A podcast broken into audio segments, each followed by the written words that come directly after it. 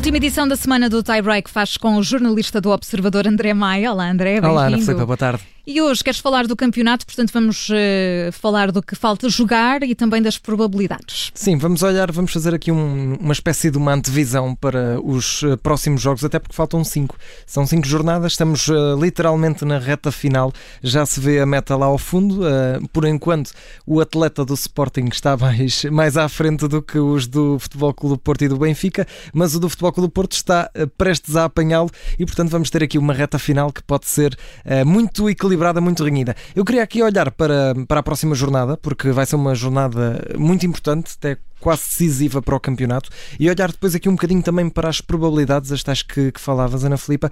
A próxima jornada, a 29, vai, vai ter como jogo grande e inegável o Sporting Braga Sporting e, e a Rádio Observador até vai estar em Braga a acompanhar esse jogo em direto. Um jogo, obviamente, importante, tendo em conta que é, é quase um, um, clássico do futebol português. Uh, o Sporting de Braga é quase considerado um, um, dos grandes e, portanto, vamos, uh, vamos ver aqui um, um grande jogo com o Sporting a ter um dos grandes testes de fogo até ao final do campeonato relembro que os eh, Leões ainda vão ter de jogar no Estádio da Luz frente ao Benfica e, portanto, este jogo de Braga e esse jogo da Luz podem ser muito importantes, a começar por este Braga, principalmente porque o Sporting uh, teve estes deslizes nas últimas, uh, nas últimas jornadas. Já o caso do Futebol Clube do Porto vai a Moreira de Cónegos, que também é um campo difícil. O Sporting, por exemplo, um dos deslizes que teve agora nos últimos jogos foi precisamente contra o, Moreirense em Moreira de Cónegos. E depois temos o Benfica que vai jogar com o Santa Clara no Estádio da Luz.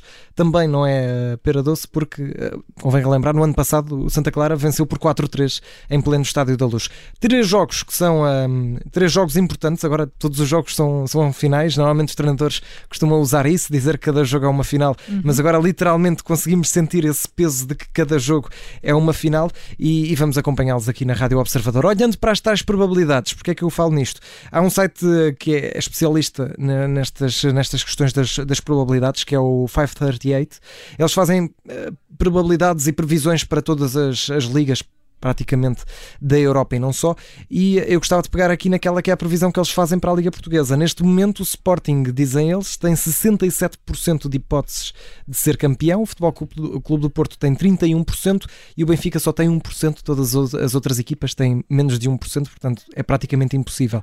Mas olhando aqui para o Sporting e para o Porto, prevê este, este site que o Sporting seja campeão com dois pontos de vantagem sobre o Futebol Clube do Porto, o que significa que neste momento o Sporting tem 4 pontos, significa que haveria de perder pontos ainda, entretanto, ou pelo menos ver o Porto aproximar-se um bocadinho mais. Vamos ver se, isso, se isto se cumpre ou não, mas eh, é o que diz este site, o 538, dá conta do Sporting campeão com 67%, está a diminuir. Eu, eu vi a semana passada, estava com 83, creio eu, e com dois pontos de vantagem. Vamos ver se nesta jornada estas probabilidades alteram-se também. É aguentar as emoções nestas últimas eh, cinco jornadas do campeonato. Já entramos na reta final. No número do dia traz o 7, André. É o 7 que é o, o, número da camisola de Bruno Tabata, que é, é jogador do Sporting, extremo do Sporting, que uh, está lesionado e ao que tudo indica, pelo menos ao que diz o jornal Record, é uma lesão que pode impedir mesmo Tabata de jogar até ao final da, da temporada. Um, não falta muito para acabar, como já dissemos, mas ainda assim, cinco jogos ainda são muitos para, para faltar. Tabata não é uma peça essencial para os, os Leões, não tem sido titular, mas tem sido uma, uma alternativa sólida. Tem saltado do banco muitas vezes, tem feito boas exibições quando eh, precisamente vem do banco de suplentes e era uma boa alternativa para Ruben Amorim que pode deixar de ser. Porque é que eu aqui trouxe esta lesão de Tabata, que já agora digo é uma entorse traumática do joelho esquerdo com lesão parcial do ligamento lateral externo. Não soa nada bem. Não soa nada bem, mas esta lesão eu trago-a porque é, é novamente o, o falar da, da maldição do Sporting do número 7. O Sporting tem esta maldição, pelo menos é o que falam os adeptos. Todos os números 7 leoninos, desde Luís Figo, acabam por ter várias lesões ou serem sacrificados por algum motivo. Sapinto eh, teve muitas lesões. Jordanov foi diagnosticado com esclerose múltipla aos 29 eh, anos. Tivemos Delfim também lesionado, Nikolai, Ismailov muitas lesões e agora Tabata é mais uma. E passamos para a memória do dia muito rapidamente. André, há 39 anos, Pinto da Costa era eleito presidente do futebol. Vou tentar resumir estes 29 anos, 39, 39, anos de forma muito rápida, é difícil, mas posso resumi-la com alguns números. 62 títulos desde que uh, se tornou presidente do Futebol Clube do Porto, 22 campeonatos, 22 títulos de campeão nacional. Relembro que o Futebol Clube do Porto tem 29, portanto é muito mais de metade dos títulos. Isto desde 1982. Pinto da Costa tem 83 anos, muito já se falou sobre uma possível sucessão muitos já foram os candidatos apontados para suceder, mas a verdade é que continua por aqui, passados 39 anos, ainda é presidente do Futebol Clube do Porto. Este ano continua à procura de mais títulos. Já sabemos que não vai ganhar a Taça de Portugal, mas pelo menos o campeonato ainda está nessa, nessa luta. E portanto, 62 títulos, 22 campeonatos em 39 anos. Fica aqui a menção, essa data redonda para Pinta Costa. É assim que termina o tie-break de hoje com o jornalista do Observador André Maia. Obrigada, André. Até já. Até já.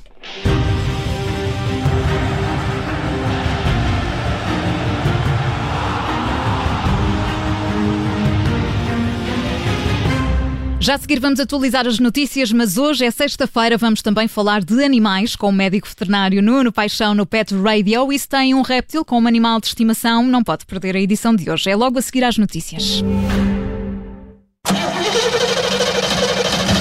Então, João, precisas de ajuda? Não, Sara, obrigado. Vou ali ao milénio ver se mete isto a andar. O quê? O caminhão? Não, o nosso negócio. Vamos lá. Para o financiamento da economia, o Millennium o banco está ao lado das empresas. Tudo para que o seu negócio retome a atividade e cresça. Por isso, vamos lá.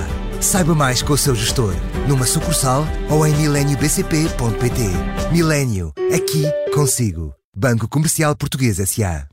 As lojas Antarte já reabriram com novidades em mobiliário e decoração para renovar a sua casa. Aproveite os preços especiais Antarte com descontos até 50%. Visite as nossas lojas e inspire-se. Antarte Design for Life. Marca. Preço final. Está perfeito. Diogo, acabei de pôr o nosso carro à venda em dois sites. Em dois? Mas isso vai ficar um balúrdio só em anúncios. Não vai nada. Tu não sabes que ao pôr o carro à venda no piscapisca.pt temos a opção de o destacar no site do Jornal Observador. Assim aparece nos dois sites e é visto por mais gente. Uau! Já estou a imaginar o Simão cheio de inveja a ver o meu carro à venda no site do Observador e no do Pisca Pisca. Quem pisca pisca não arrisca.